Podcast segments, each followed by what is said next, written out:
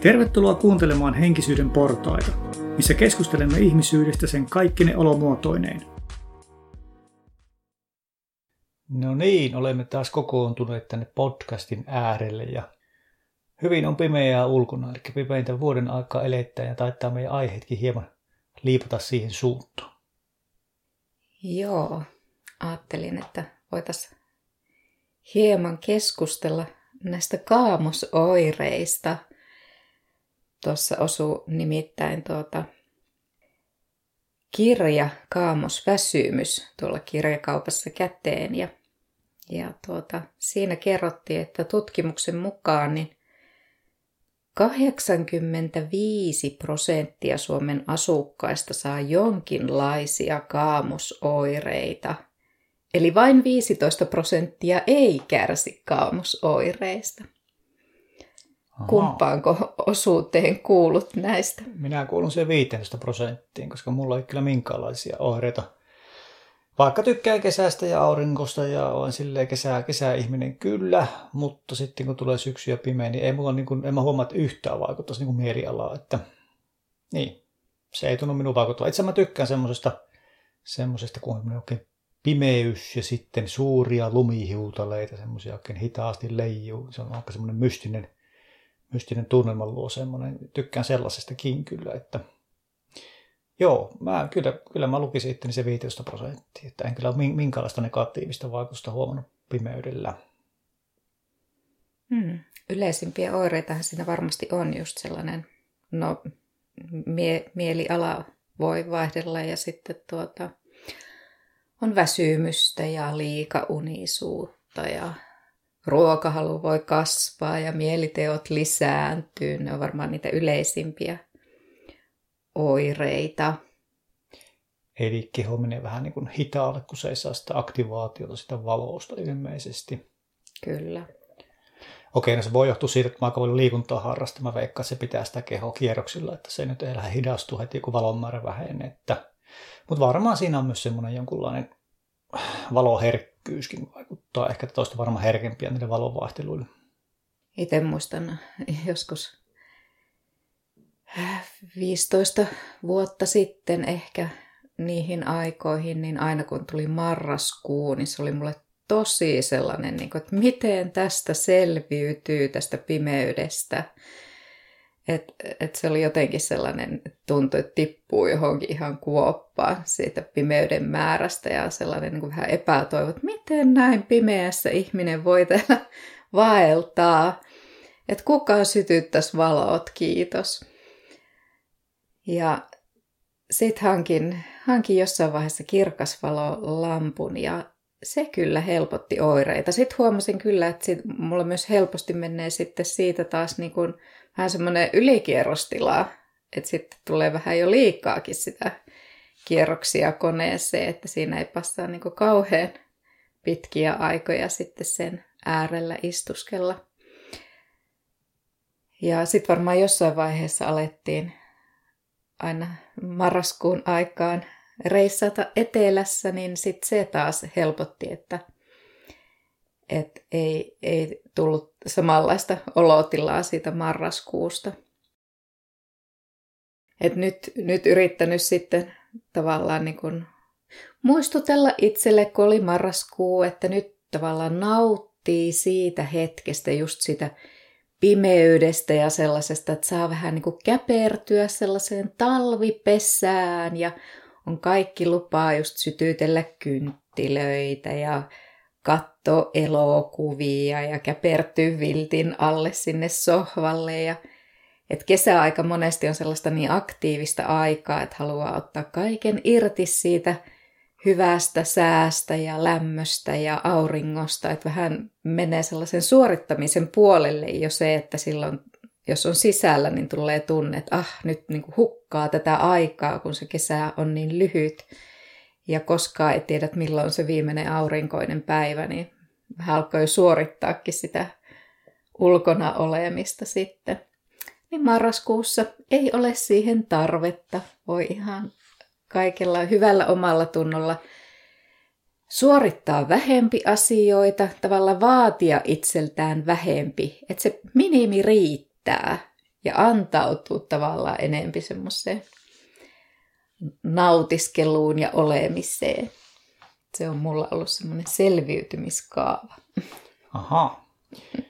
Joo, itsekin kyllä samaistun vähän tuohon suorittamiseen kesällä, että kyllä se kun on se aurinko paistaa ja lämminkeli, niin tuntuu, että näitä päiviä ei ole monta vuodessa, että nyt se pitää käyttää tehokkaasti hyödyksi, niin sitten pitää jotakin lähteä sinne ulos tekemään kyllä siinä kohtaa.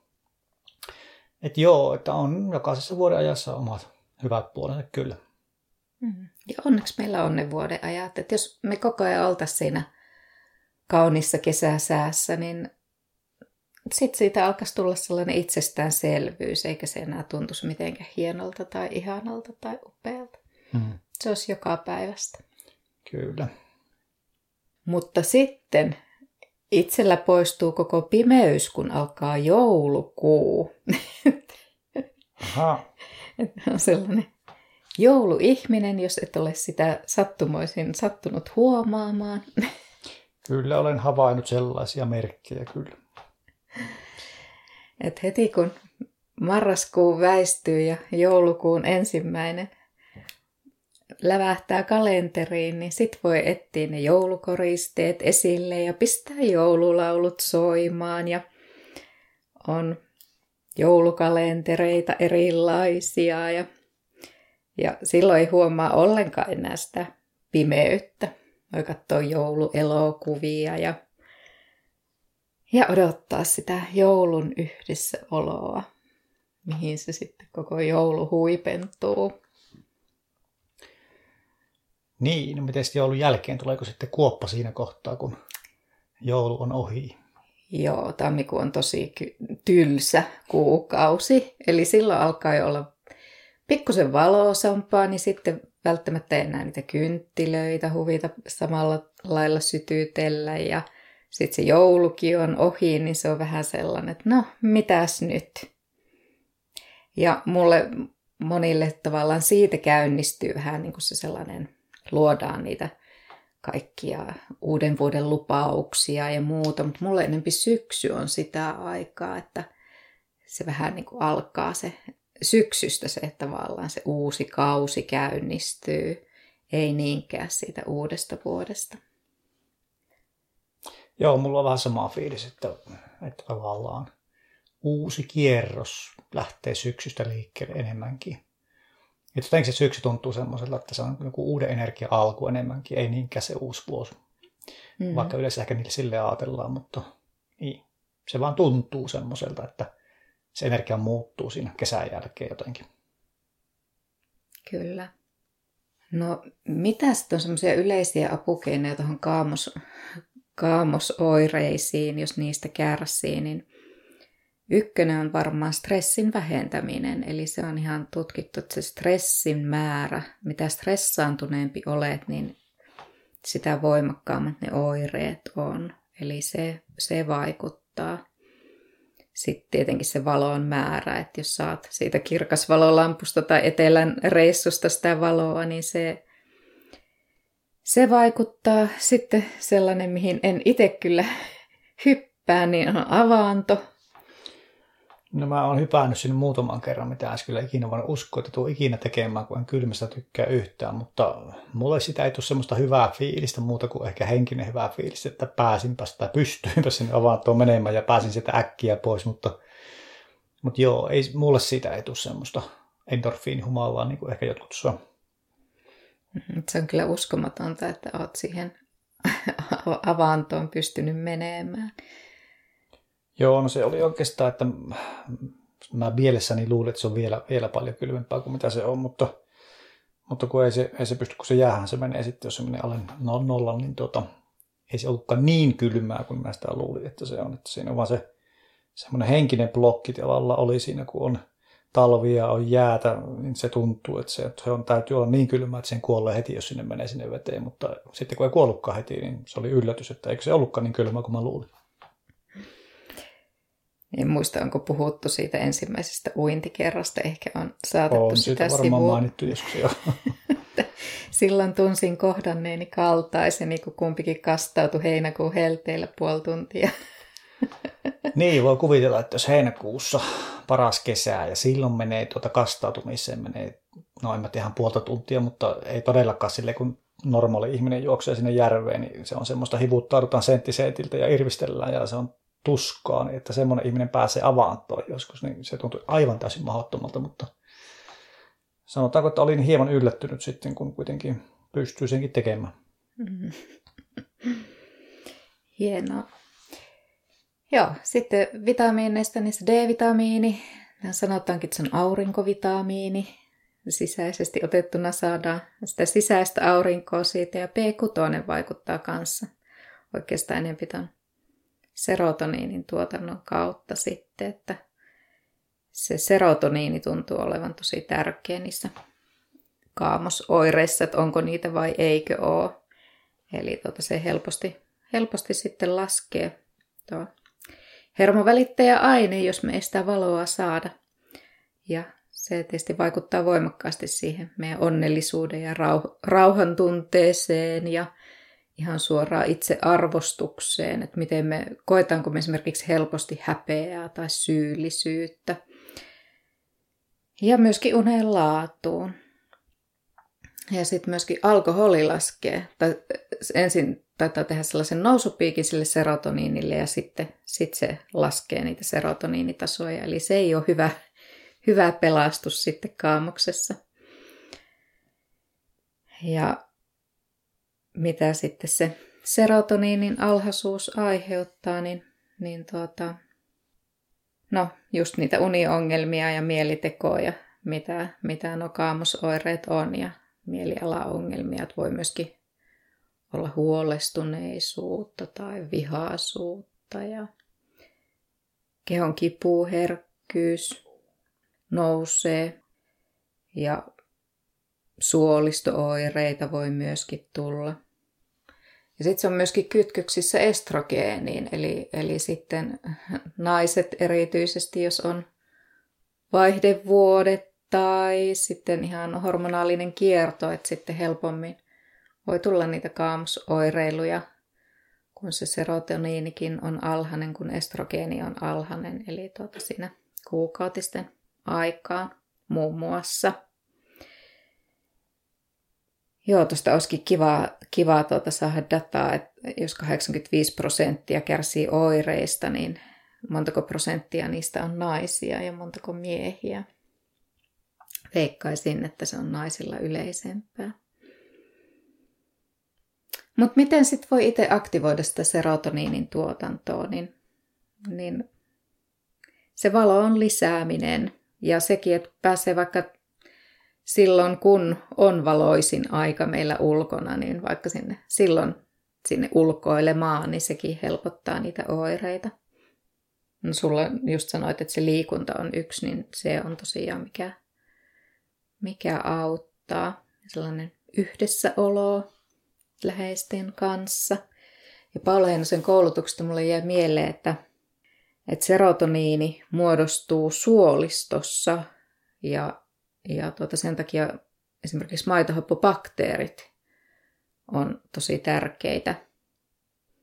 Ja sitten tutkimuksissa myöskin on todettu, että hengitysharjoitukset, meditaatiot, niin kaikki, kaikki lisää heti sitä serotoniinin tuotantoa. Ja energiahoidot myös. Mulla kävi yksi asiakas, yksi mieshenkilö, jolla itse oli tämmöistä syysmasennusta, niin se ihan jo yksi hoitokertakin sanoi, että auttoi, että se niin kuin meni oikeastaan ohi kokonaan. Se sanoi mulle sitten, kun se aina tuli joka vuosi viimeistään siinä syksyllä aina hoitoon, sanoi, että tämä on vähän niin kuin huijaukselta tuntuu, kun ennen hän kärsi siitä tosi paljon, nyt hän tulee vaan kerran hoidossa käymään ja sitten enää masennassa sen jälkeen, että, että, että ainakin hänelle se toimi tosi hyvin. Niin kuin tuo hengitysharjoitus ja meditaatiot, niin energiahot vaikuttaa sinne hermostoon, niin sillä pystytään kanssa vähentämään sitä stressiä ja sitten sitten voi se voi myös aktivoida hermostoa, jos se tarvitsee se hermostoaktivointia. Kyllä. Ja sen kannattaa varmaan lisätä sitten toi muun muassa käpyrauhasen hoito, koska monestikin silloin on melatoniinin ylituotantoa, kun on meillä tämä pimeä vuoden aika. Joo. Ja sitten minkä takia meillä mielitekoja, hiilarin mielitekoja erityisesti on, niin, niin tuota, kun tryptofaanista muodostuu meille serotoniinia, eli siihen mielialaan vaikuttavaa, ja sitten myöskin melatoniinia, mikä vaikuttaa taas sinne unen laatuun, niin, niin tuota, se tryptofaani tarvitsee, tarvitsee sitä hiilaria, että se imeytyy hyvin. Niin, niin jos me ollaan vaikka ketogeenisellä ruokavaliolla, niin sit voi helpommin tulla, tulla näitä kaamosoireiluja hyvä olisi jossakin määrin myös olla ne hiilarit mukana siellä ruokavaliossa.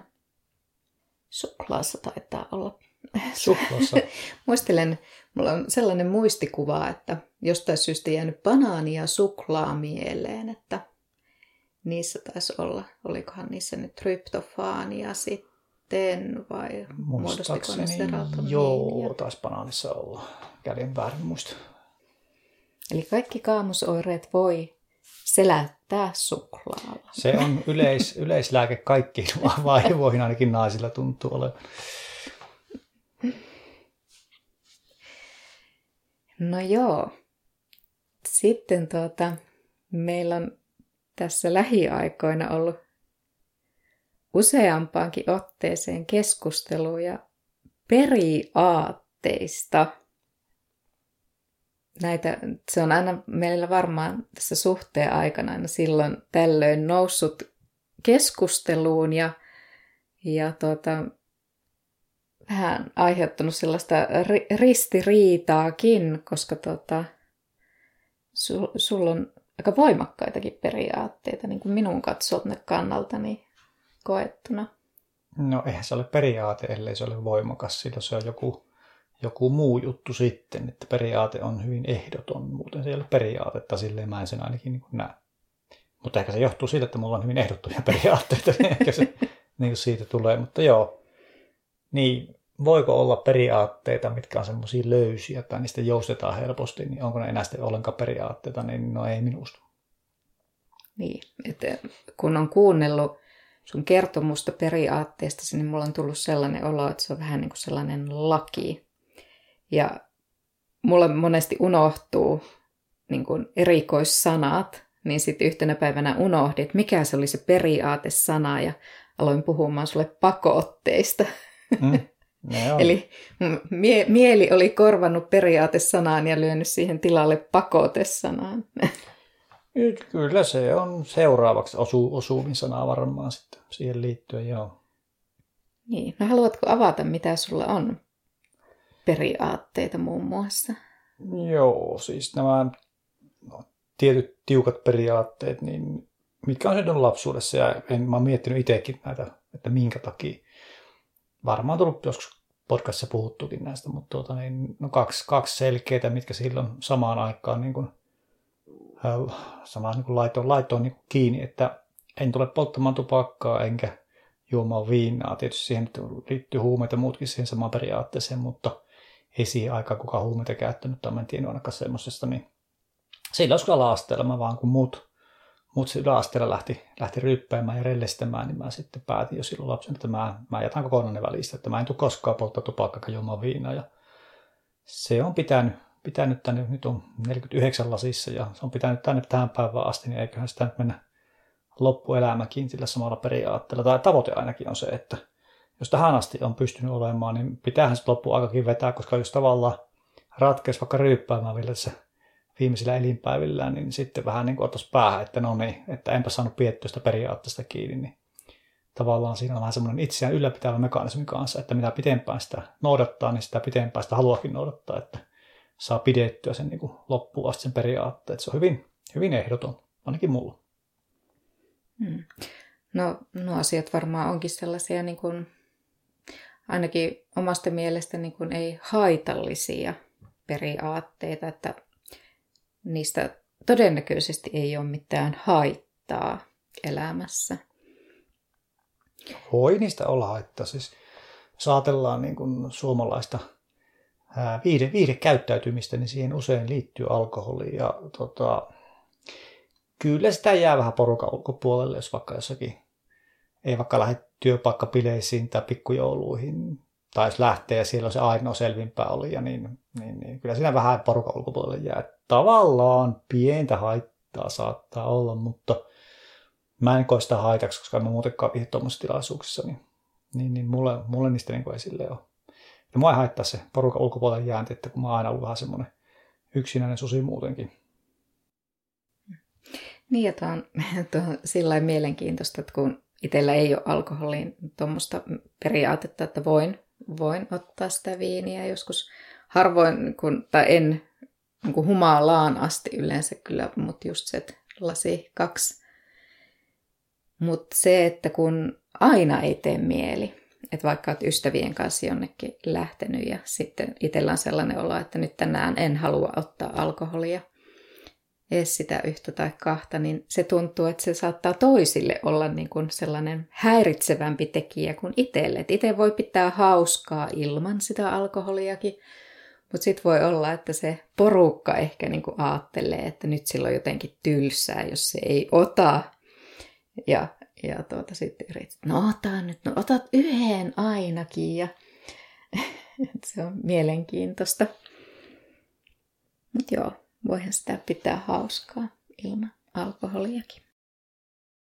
No, mitä itse olen miettinyt tuohon periaatteisiin liittyen, jäin ihan yhtenä päivänä pohtimaan sitä, että onko mulla periaatteita. Ja tulin siihen tulokseen, että no ei mulla varmaan oo. Että mitkä vois olla sellaisia yleviä periaatteita, niin sitten ajattelin, että jos jos tekisin, loisin itselleni sellaisen periaatteen, niin kävisikö siinä sitten, tai itse ajattelen, että siinä todennäköisesti tuota, tai mulla on sellainen mielikuva, että vähän kuin jos loisin sellaisen voimakkaan lain periaatteen itselleni, niin sitten kokisin sen kautta, että vähän niin kuin uhmaan tavallaan maailman kaikkeutta sen omaan egon voimalla. Että vähän niin kuin sellainen mahtailen, että hmm, pääs on näin tällainen, että mulla on tällainen, mistä en jousta, niin ajattelen, että sitten varmaan maailmankaikkeus näyttäisi mulle jollakin tavalla, että, että noin mahtava lakiasettaja, kun luulit olevas, että katoppa, että järjestetäänpä nyt sulle tällainen elämäntilanne, että, että tuota, pysyykö sulla se periaate hanskassa vai ei. Niin jotenkin en ehkä halua itseäni niin kuin asettaa sellaiseen asemaan. Et mietin ihan, että onko mitään sellaista, niin kuin, että hädässä olevaa tulee auttaa. Se oli mulle, mikä tuli mieleen. Mutta sitten mietin, että no auttasinko kaikkia hädässä olevia. Et ensimmäisenä tulee, että no joo, totta kai. Mutta sitten tuli, että no, joku hädässä oleva voi olla sellainen, joka ei ota niinku ollenkaan vastuuta omasta elämästään, vaan aina hakee sitä apua muilta. Ja sen kautta ei sitten opi sitä vastuunkantoa. Niin sittenhän se ei olisi oikea teko, ei olisi rakkaudellinen teko auttaa häntä. Koska hänen pitäisi oppia kantamaan itsekin sitä vastuuta, niin silloin en auttaisi. Eli en voisi sellaistakaan periaatetta luoda niin kaikkia eri vaihtoehtoja pyörittelin mielessäni ja sitten tulin siihen tulokseen, että no ei mulla, ei mulla ole periaatteita. Että ehkä niin kuin enempi menen sen sydämen ohjauksessa ja sen sydämen mukaan. Ja et tulin siihen tulokseen, että mulla on enempikin niin kuin arvoja ja niistä arvoista lähtöisin teen valintoja ja pyrin elämään niiden arvojeni mukaisesti. Et se on vähän niin kuin sellainen oma tahtotila, josta käsin teen niitä valintoja. Mutta ne ei ole sellaisia lakia ja pakotteita, vaan ne on myös sitten tarvittaessa joustavia. Joo, tuo on järkevämpi tapa. Itse mä en näe periaatteista, tai siis että periaatteesta ne on aina läheskään aina hyvä juttu edes koska niin kuin, niin kuin tossakin, että hädässä olevaa pitää auttaa, niin joo, mutta et sä pysty mitenkään kaikissa tapauksissa auttaa, vaikka joku, joku jossakin semmoista tilanteessa, sulla oma henki menee, jos meitä auttaa sitä, niin niin, niin ei se niin kuin ole semmoinen, mistä kannattaisi periaatetta tehdä. Eli nyt, nyt periaate, jos tehdään, niin se pitää olla semmoinen, missä periaatteessa ei ole, periaatteessa ei ole siinä periaatteessa niin tavallaan semmoista, semmoista tilannetta, missä et voisi noudattaa sitä. Ja mä väitän, aika vähän on semmoisia asioita, missä niin kuin pystyy olemaan noin ehdoton. Niin kuin mä oon vaikka tuossa, tuossa viinanjuonissa – Eli se on hyvä esimerkki se viinajuonti semmoista tilanteesta, että siitä todennäköisesti koskaan tulee semmoista tilannetta eteen, että pitäisi oikeasti miettiä, että pitäisikö mun sitä viinaa oikeasti ruveta juomaan. Että nyt on niin semmoinen, semmoinen tilanne, että pitää miettiä uusiksi tämä periaate, että sitä voisi jotakin hyötyä olla sitä viinajuomista. No joku hullu miljonääri tulisi tuohon jos miljoona mulle pöytään ja sanoisi, että jos otat yhden ryypyn tuosta kossupullossa miljoonan, niin okei, mulla jäisi miljoona ottamatta, koska mä en sitä periaatetta rikko ihan sama mitä tulee eteen. Mutta tuota, niin ei siinäkään tavallaan, no mä menin se miljoona siinä kohtaa, mutta tuskin sitä tilannetta oikeasti tulee eteen. Että tavallaan jos periaatteen mennään jostakin tehdä, niin se kannattaa miettiä todella, todella tarkkaan, että ei voi olla semmoista tilannetta, jos sitä joutuu niin oikeasti miettimään, että pitäisikö sen rikkoa, koska sitten se ei ole periaate, jos lähdet rikkoa sitä. Että se on hyvin jäykkä ja semmoinen tavallaan lakityyppinen, mikä ei ole kovin hyvä juttu kyllä. Että mä suosittelen tuota sinun lähestymistapaa kyllä huomattavasti. Se on järkevämpi tapa elää, että tilanteen mukaisesti arvioidaan se, että mikä on järkevää missäkin tilanteessa toimia. Niin, ja sitä mietin kanssa, että onko se enempi tuommoinen niin kuin karkeasti jaoteltuna, että naiset enempi menee sen sydäntään kuunnellen ja miehet helpommin luo noita periaatteita, koska sehän on se sanontakin, että periaatteen mies. Mm, niin no, varmaan on noin. Että minusta, minusta perusmies on se putkiaivo, hyvin on-off-tyyppi. Ainakin mä oon enempi semmoinen. Ja sä oot enemmän se, se semmoinen joustava ja katsot asioita hirveän monesta perspektiivistä ja punniset asioita ja fiilisteet asioita. Ja se on ihan erilainen tapa sulla prosessoida. Niin mä luulen, että se pätee aika pitkälle miehiä ja naisia. Että meissä se ero varmaan on se, että mies on hyvin suoraviivainen ja nainen on semmoinen moni, monimutkaisempi ajattelulta ja fiilistelyltä niin miehelle varmaan se periaate silleen ehkä osuu helpommin, tai se on helpompi ajatella semmoisen kautta, mikä on semmoinen on-off, kyllä ei, hyvin ehdoton juttu. No onko sulla sitten, kun luot niitä periaatteita, niin onko sulla elämässä ollut sellaisia tilanteita, että se ei ole ollut niin kuin hyvä asia, että sulla on ollut se voimakas periaate siellä? No ei oikeastaan. Mä oon oikeastaan saanut vaan kehuu ja siitä, vaikka mä oon oottanut silleen kyllä, että vaikka sitä viinajuonista, että mä saisin tavallaan silleen niin kuin, no en ehkä haukkuja, mutta semmoista nälvimistä nyt ainakin, että mitä sä nyt et ota, tai et sä uskalla juoda, tai oot sä vähän nynny vai tätä tyyppistä voisi ottaa että se joskus tullut, mutta itse ei ole koskaan tullut ollenkaan. Ainoa mitä mä oon kuullut on vasta, että on se hyvä, kun sä et ota viinaa, että voi vitsi, kun minäkin pystyisin tuohon, että ei sitä kyllä oikeasti ole mitään hyötystä viinajuonista. Että niin, niin. Itse asiassa mä oon saanut vain positiivista palautetta siitä, siitä mun periaatteesta tupakoinnista ei ole juurikaan tullut palautetta, koska joskus jotkut on tarjonnut tupakkaa mulle sille, jotka ei tuntenut minua ihan vaan tavannut kuin vieraan henkilö. Sitten se on, otatko tupakkaa? Se ihan niin oikeasti tarjonnut sitä mulle. Niin se tuntui tosi hullulle se tilanne, koska tavallaan kukaan, joka tuntee mutta ollenkaan, ei, ei tietenkään mulle tarjoa mitään tuommoista. Ja sitten joku ihan oikeasti kysyy, että hei, otatko tupakkaa? Niin semmoinen hölmö, hölmöolo tulee aina siinä kohtaa, että, että, että semmoinen tarjous ei mulle esitetään. Mutta joo, en, en ole kokenut sille, että olisi tullut haukkuja hirveästi. Se on kivaa kuulla. Mä ajattelin, että pää, pääaiheena tässä podcastissa niin olisi keskusteltu anteeksi antamisesta ja anteeksi pyytämisestä, koska jotenkin on tuntunut nyt itsestä, että sitä niin kuin tuodaan nyt tässä ajassa niin kuin ihan kaikkialta.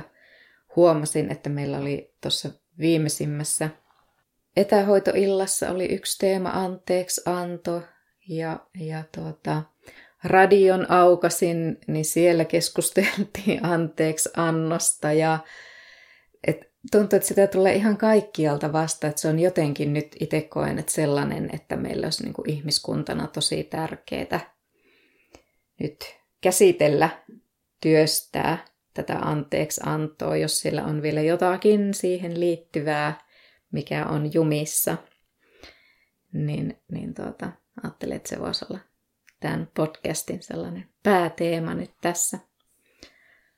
Onko sulla helppo pyytää tai antaa anteeksi?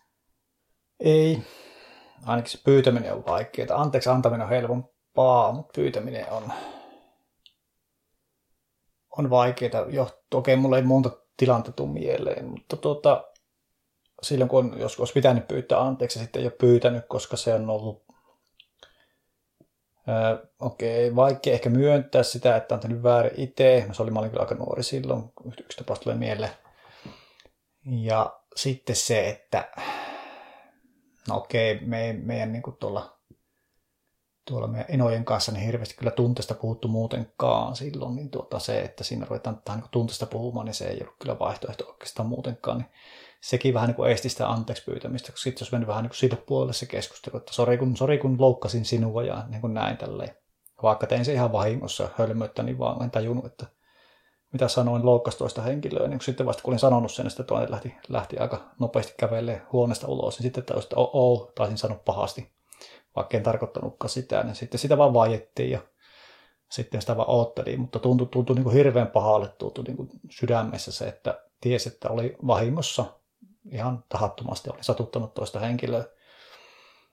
Niin, niin sitten kun seuraava kerran nähtiin ehkä sitten viikko, viikko sitä eteenpäin, niin sitten molemmat vaan oli vähän niin kuin mitä ei olisi tapahtunutkaan ja näin poispäin. Sitten se vähän niin kuin meni ohi se tilanne sillä. Mutta joo, siinä olisi pitänyt pyytää anteeksi kyllä, mutta ei pystynyt. Se vaan tuntui niin vaikealle ottaa puheeksi asia. Anteeksi antaminen on ehkä helpompaa, mutta siinä ehkä joo, no se nyt riippuu siitä, että onko toinen vahingossa tehnyt väärin vai tahallaan tehnyt väärin. Se on kaksi ihan eri asiaa. Jos joku on tahallaan tehnyt väärin, no jos se katuu sitä oikeasti ja pyytää sydämestä anteeksi, no sitten joo, kyllä. Jos on vahingossa tehnyt väärin, niin sitten se on huomattavasti helpompaa, koska kaikki me tehdään virheitä, että kyllä mä sen ymmärrän ja ei siinä mitään. Niin, sama, sama juttu, että mullakin niin selvästi helpompi on antaa anteeksi, jos jos pystyy niin kuin ymmärtämään sitä taustaa, että mikä sen toisen on saanut toimimaan niin sanotusti väärin. Et jos se toinen taas ei niin kuin millään tavalla koe tarvetta selittää sitä tapahtumaa, vaan tavallaan vaan odottaa sellaista mekaanista anteeksi antoa, niin se voi olla vaikeampaa. Mutta sitten jos se toinen tosiaan on valmis käymään sitä asiaa läpi ja kasvamaan sen myötä, niin silloinhan se yhteys voi jopa syventyä siitä. Ja usein varmaan on sellainen yliymmärtäjä, että mulle on ollut opettelemista siinä, että muistan myös ne omat rajani ja oman arvoni ja enkä niin kuin ala yli ymmärtää toista sitten niiden oman arvon ja rajojen kustannuksella. Ja sitten jos toisinaan huomannut, että kun pitkään yli ymmärtää, niin sitten toiselle voi tullakin vähän niin kuin yllätyksenä, että se, että kun minun kannalta katsottuna tuleekin sellainen lopullinen pohjakosketus ja se luottamus on mennyt, niin sitten se käytös voi mullakin muuttua hyvin jyrkäksi ja silloin viimeistään kyllä ne omat rajatkin löytyy. Niin silloin huomannut, että, se, että sen kun tarpeeksi pyöritän sitä asiaa päässäni, niin pystyn kyllä päästämään siitä irti ja antamaan anteeksi. Mutta monestikaan välttämättä silloin sitä ihmissuhdetta ei kuitenkaan enää pysty korjaamaan. Tai ehkä mulla loppuu sellainen halu panostaa siihen, kun se luottamus on niin kuin saanut sen lopullisen pohjakosketuksen. Että ei siihen liity millään tavalla sellaista niin kuin että olisin pitkä vihainen, eli että jäisin tavallaan sen vihan takia siihen välirikkoon. Että se viha menee mulla nopeasti ohi, koska taas ymmärrän, että me kaikki tehdään virheitä ja ollaan kehittymättömiä, mutta toivottavasti otetaan opiksi niistä virheistä, koska sehän se on niin kuin kaikista tärkeintä. Ja minkä itse joskus huomasin, että mi- milloin on niin kuin haasteellisinta antaa anteeksi, niin on silloin, jos ei hyväksy sitä, mikä on tapahtunut. Eli se vaatii sen, että sen pystyy hyväksymään, että tämä on tapahtunut. Sitten vasta voi niin kuin mennä sinne anteeksi antoon. Niin, tunteita ei voi käsitellä, ellei se niin hyväksy niitä tunteita ensistään. Ja tavallaan se meidän hermojärjestelmä, niin se käsittelee energiaa tuntemisen kautta. Ja jos sä blokkaat jonkun jutun kokonaan, että en, en, minulla ei ole tätä tunnetta, en voi tuntea tätä tunnetta vaikka, niin tuota, silloin se ei tule sinne hermostolle käsittelyyn, kun sä pidät sitä tavallaan niin kuin piilossa sitä energiaa siellä. Et sitten vasta kun sä myönnät, että okei, mulla on tämä tunne ja mä tunnen vaikka tämän vihaan, niin sitten vasta se hermosto lähtee sitä prosessoimaan sitä energiaa ja sen jälkeen sitä on mahdollista vapautua. Eli sen, mitä pakenet, niin se pysyy. Ja sen, minkä kohtaat, niin sitten sen, sen kanssa päästä eteenpäin. Kyllä. No onko sulla helppo antaa anteeksi itselle? On. On sen takia, että tota, mä pyrin toimimaan aina oikein. Se on yksi mun periaate itse asiassa. Mitä et sen tajunnut tätä aikaisemmin, mutta nyt kun sanon se ääneen, niin tämä on yksi mun periaate. Toimia aina oikein ja puhua totta. Aina siihen ei ole pystynyt, mutta tuota, niin se on tavallaan se on, se, on se pyrkimys mulla siihen. Ja, ja tuota, niin sitten kun tulee mokailtua, niin yleensä se on, se on vähän niin kuin lapsi, joka ei tajua, mitä se tekee. Niin mulla on sen takia aika helppo antaa itselleni anteeksi. Että mä näen, että okei, mä tein väärin, mä myönnän sen kohta tavallaan, en pakene sitä, myönnän sitä, okei, tuossa mä toimin väärin, tuossa mä olisin pitänyt olla rohkeampi ja uskaltaa niin kuin uskaltaa sitä sitä anteeksi pyyntöä, sitä en otti silloin. Eli ymmärrän, että tein sen, sen pelosta, niin jätin, jätin välistä sen ja se oli väärin. Ja sitten yritän oppia niistä virheistä, koska virheet on se paras opettaja. Se, että ruoskii itseensä jostakin asiasta eikä itselle anteeksi, niin se jumittaa se energian. Silloin se pääsee eteenpäin. Se jät paikalle se asian kanssa ja se ei ole kehityksen kannalta ollenkaan hyvä asia tarkoitus on kehittyä eteenpäin. Ja silloin pitää kohdata ne asiat, myöntää mitä on tapahtunut. Okei, tuossa mä tein väärin. Tuossa on se oppi, mikä sitä pitää ottaa, ja sitten sitä pitää päästä irti sen jälkeen, koska muuten et pääse eteenpäin. Niin tavallaan se anteeksi antamattomuus joko itse tai muita kohtaan, niin se pysäyttää kehityksen. Ja se on, se on huono vaihtoehto se. Ei pidä kieltää asioita. En ole tehnyt mitään väärää, höhöhö, ja tälleen näin. Silloin se kieltä se asia ja silloin se pääsee eteenpäin toinen ääripää lähtee ruoskiin itteensä sitten koko loppuelämän niin syyllinen ja häpeä vaan niskassa koko ajan, kun mä oon niin kauhea ja paha ihminen, kun mä teen joskus joku virhe. Ei hyvä juttu, sä väät vaan itse kuoppaa, että se kehitys pysähtyy kanssa siihen. Vaan taas kultainen keskitie, niin kuin aina. Okei, tuo juttu tapahtuu, mä oon syyllinen, mä tein tuossa virheen, mä tein virheen sen takia, mä pelotti. Otetaan tästä oppi, yritän toimia seuraavalla kerralla paremmin. Toivottavasti ei tule ikinä tuollaista tilannetta enää eteen, että tarvitse tavallaan tavallaan te toimit tuolla tavalla. Tai jos tulee eteen, niin sitten mä toimin toisella tavalla. Ja tällä tavalla tapahtuu kehitystä sitten. Eli syy siihen, että mä pystyn antaa itselle anteeksi on se, että mä yritän katsoa tilannetta ulkopuolelta, vähän niin korkeammasta perspektiivistä.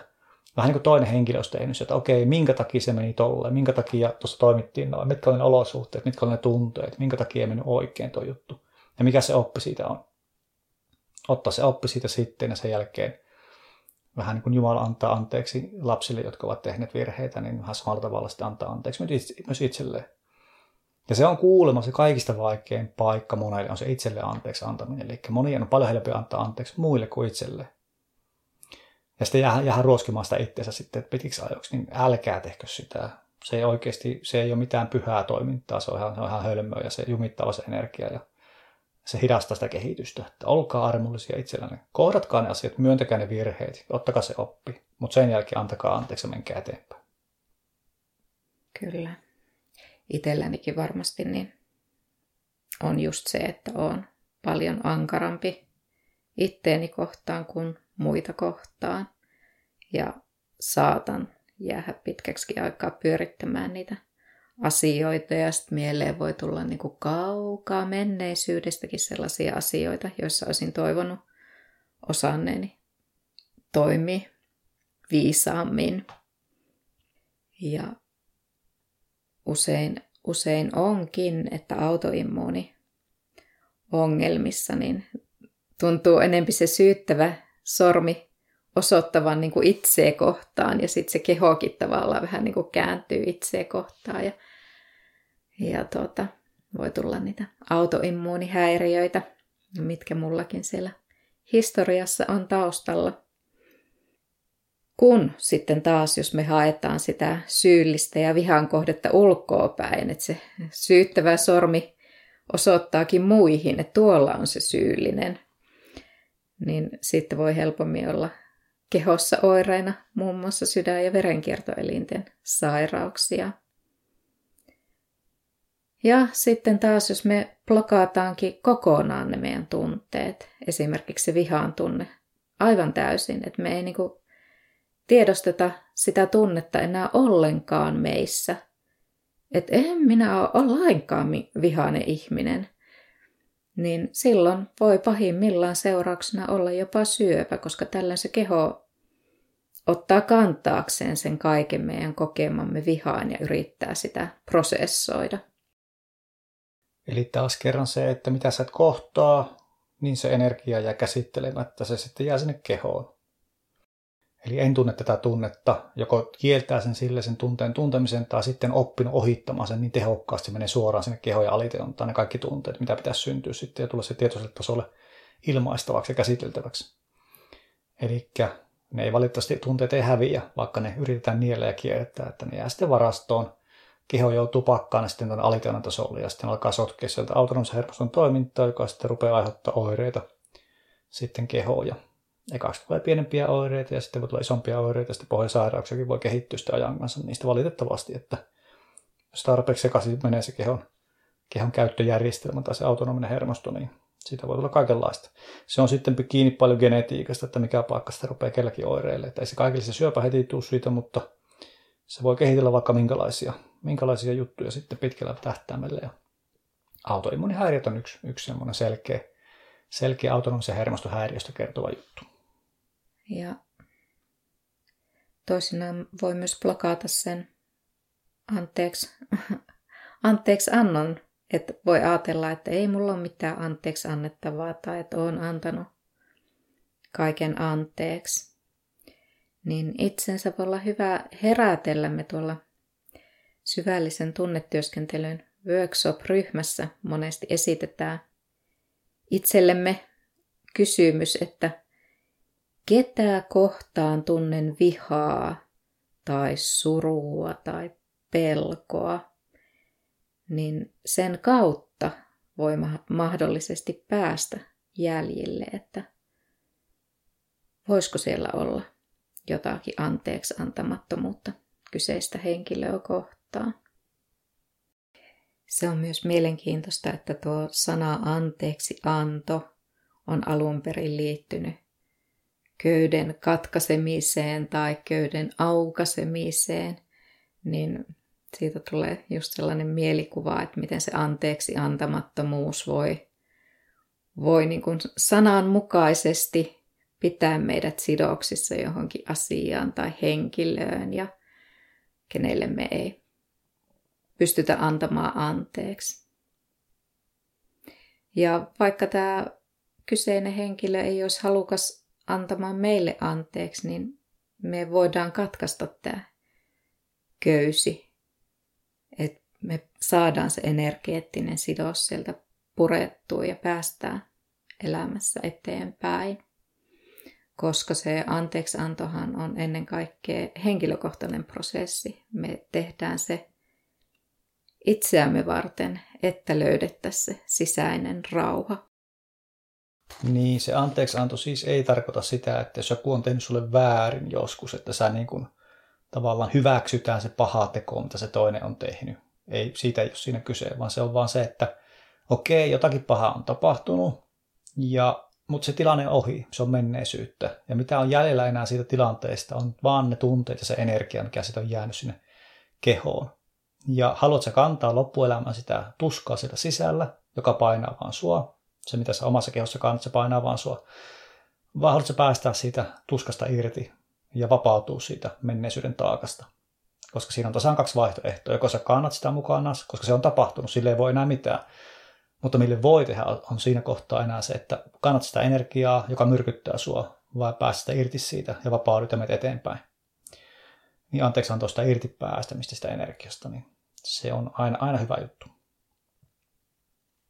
Eikä se tarkoita sitä, että sallitaan, sallitaan, että sitten minua kohtaan saa tehdä uudestaan väärin. Ei tietenkään. Omat rajat on sitten ihan oma juttusa. Anteeksi antaa vaan sen, sen vanhan energian irti päästämistä. Kyllä. Et monille se anteeksi anto voi just tuntua sen takia mahdottomalta, että ajattelee, että jos annan anteeksi, niin tavallaan lasken sen väärintekijän vähän kuin koira veräjästä. Ja me halutaan, että se väärintekijä kokee sitä syyllisyyttä ja pahaa oloa. Et pahimmillaan me halutaan niin näyttää kaikella meissä, että katso nyt, mitä menit mulle tekemään. Ja vaikka sairastuttaa itse itsemme tai pitää itteemme jossakin kuopassa, niin että se väärintekijä näkisi, että miten kauhea elämä meillä hänen takiaan on.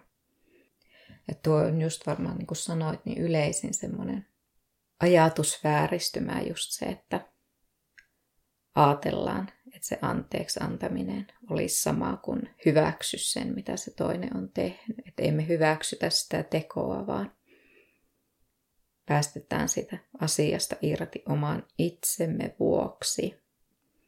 Et just pitämällä kiinni siitä, niin pahimmillaan sairastutetaan itse itsemme ja välttämättä se väärintekijä ei edes muista koko tapahtumaa.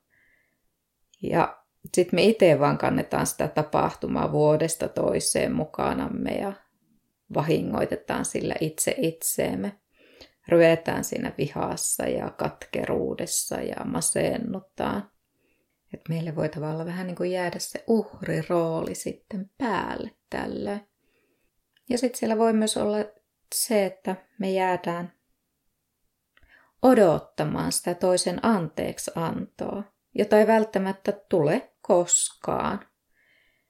Että olisiko mahdollista antaa anteeksi ilman sitä anteeksi pyyntöä. Näin me päästäisiin purkamaan se energeettinen solmu ja vapauttamaan itse itsemme. Niin, koska loppujen lopuksi ei me voida vaikuttaa kuin oma itteemme. Okei, jos se toinen on näköpiirissä siinä, niin vaan sille sanoa siitä, ja varmaan sille on sanottu useammankin kerran, mutta se ei välttämättä myönnä, koska joidenkin ihmisten on vaikea myöntää omia virheitään, koska se ego ei kestä sitä, niin se voi olla turha ja odottaa sitä anteeksi pyytämistä toista puolelta, niin siinä voi mennä taas loppuelämä hukkaa sitä ja oottelemaan. Ja taas kerran, ei sitä elämää kannata tuhlata tuommoiseen. On parempaakin tekemistä kyllä, kuin ihan oottamaan jotakin, mitä ei koskaan tuu. Hyväksyä vaan sitä, että okei, tämä on tapahtunut ja mä haluan vapautua tästä mahdollisimman nopeasti tästä energiasta, jotta mä pääsen elämään, elämääni onnellisempana. Kannattaa tuon kautta vähän niin kuin miettiä sitä, koska se on se oman itse vapauttaminen, se anteeksianto. Se toinen jää siihen energiaan, koska tavallaan hän sitä haluaisi käsitellä ja se on hänen juttunsa, se ei ole sun vastuulla. Sun vastuulla on oma elämä ja omat, omat valinnat. Ja siihen sä pystyt vaikuttaa okei, ei voi olla välttämättä helppo se anteeksi anto, ymmärrän kyllä sen, koska sillä voi olla todella, todella suuret tunteet, mitä pitää käsitellä, mutta siihen on sitten työkaluja, millä tunteita pystyy käsittelemään ja sitten pystyy vapautumaan siitä energiasta helpommin. Hmm.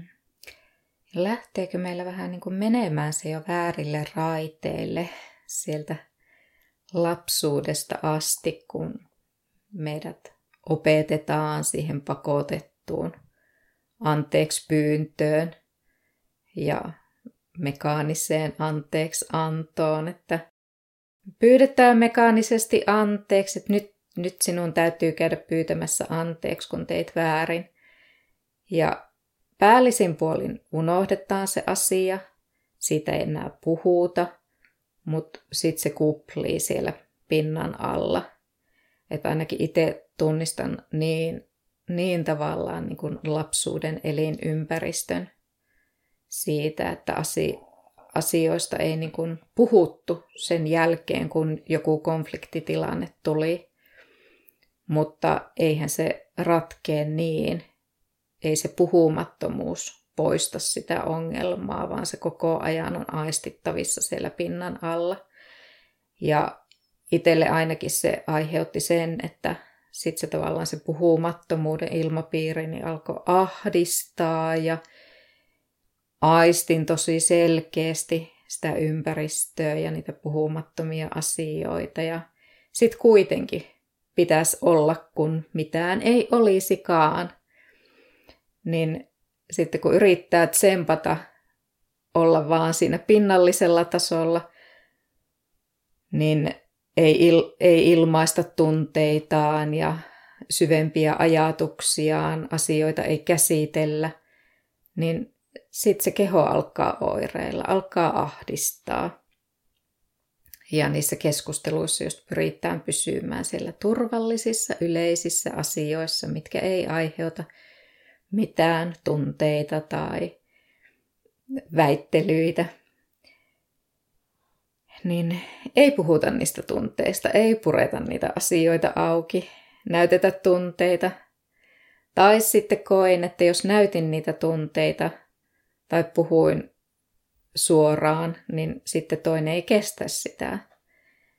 Et tuli tunne, että ehkä siellä niin kun vastapuolella puuttu se empatiakyky, se kyky nähdä se tilanne kummankin osapuolen kannalta ja ymmärtää molempia. Niin, no tuo kertoo varmaan siitä, että toinen puolisko ei ole osannut tai opetellut, tai häntä ei ole opetettu ilmaisemaan tunteita, eikä puhuttu niistä sitten siellä kotiympäristössä. Niin siitä on tullut todella vaikeaa. Ja sitten kun oot ilmaisut tunteita, niin hän on ollut siinä aivan ihmeissään ja aivan ilman, ilman tapoja käsitellä sitä asiaa, että mitäs nyt tehdään, koska tuolla tulee tunteita, herra jestä sentään. Ja sitten jähmetytään kauhusta siinä kohtaa. Että, että varmaan kyse on pitkälle siitä hänen kasvatuksestaan, että hänellä ei ole vain työkaluja käsitellä niitä tunteita, kun niitä tulee kohti. Hmm.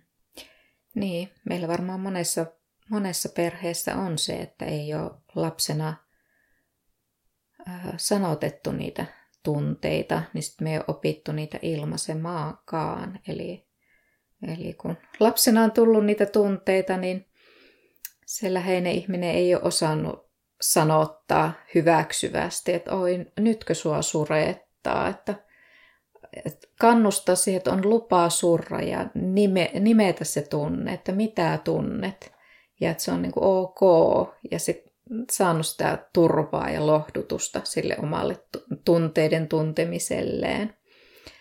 Et varmaan monelle yleisempää on se, että niitä tunteita on vähätelty, ne on sivuutettu, ne on kielletty pahimmillaan, että älä itke ja siitä sait, että mitäs, mitäs menit ja näin poispäin. Et toivottavasti nykypäivän vanhemmat on jo viisaita tuossa suhteessa.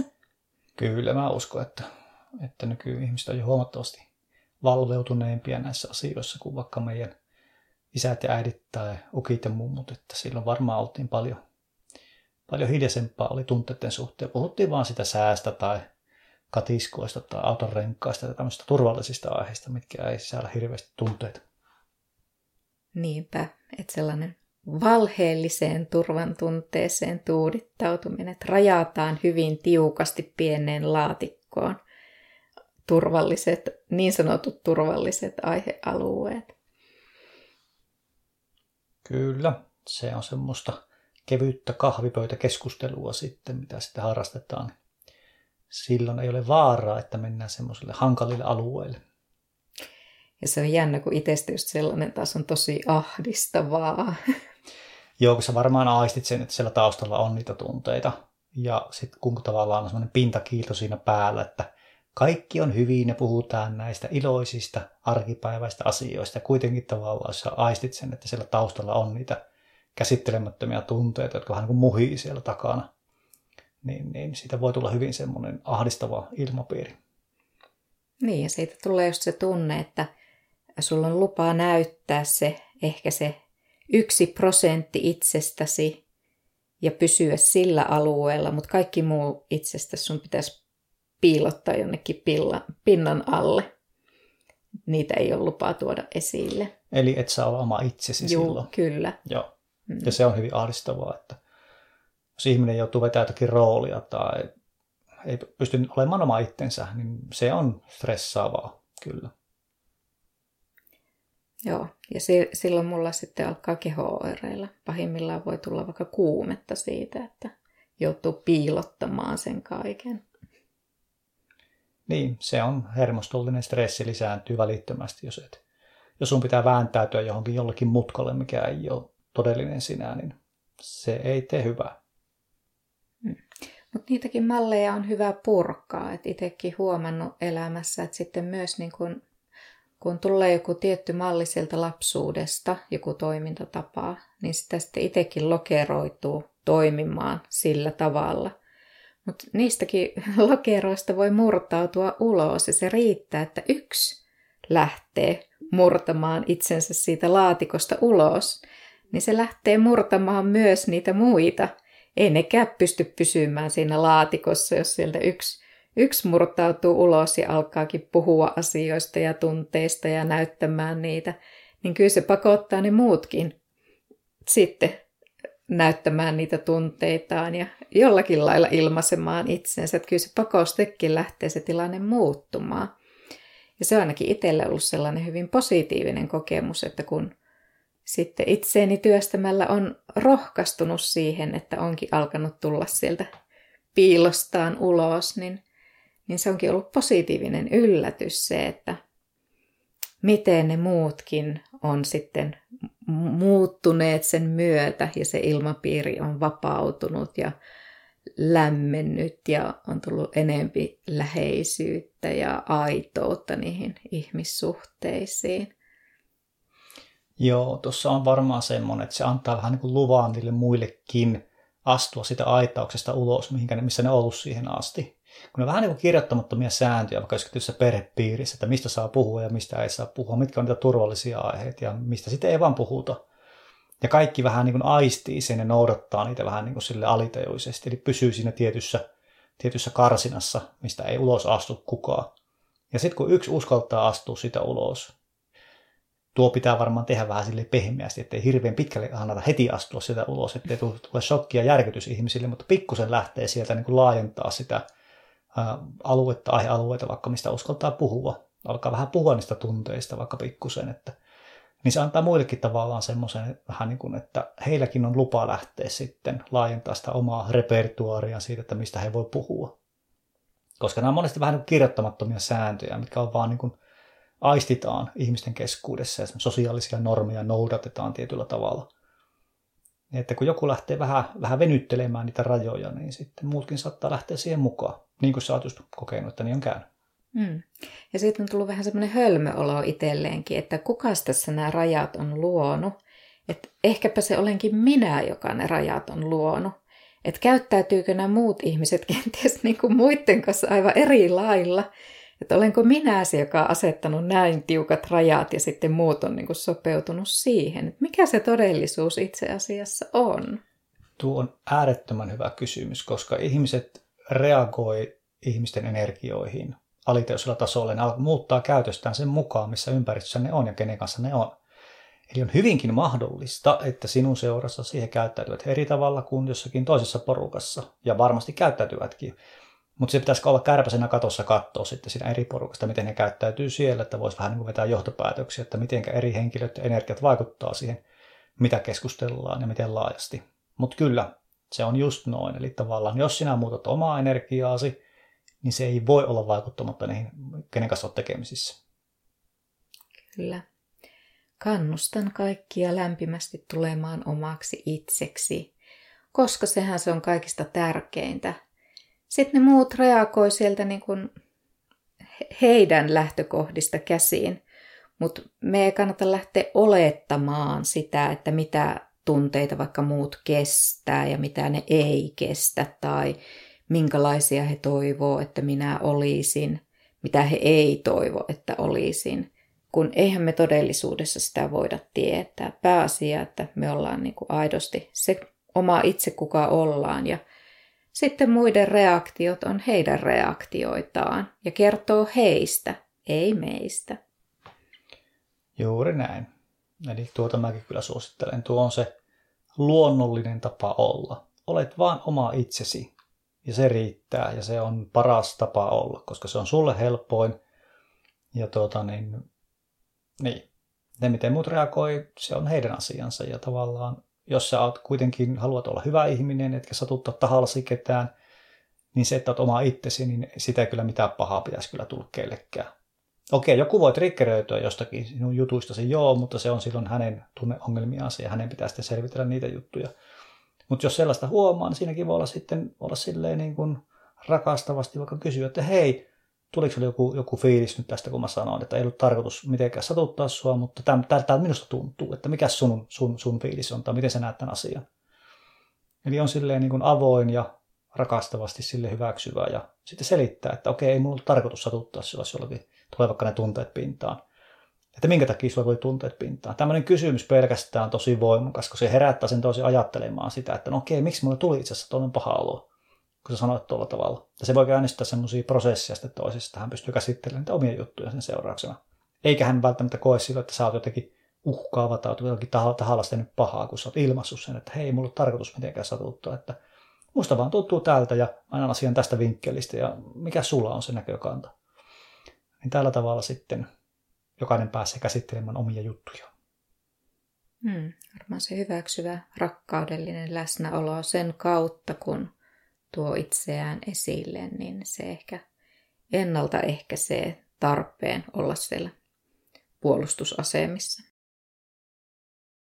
Ajattelin, että voisin lopuksi lukea tällaisen Anita Morjanista tuolla aikaisemmissakin jaksoissa jotakin kerroin, niin, niin tuota, en muista oliko tämä hänen kirjassaan vai missä, mutta tuota, tällainen vapautan sinut.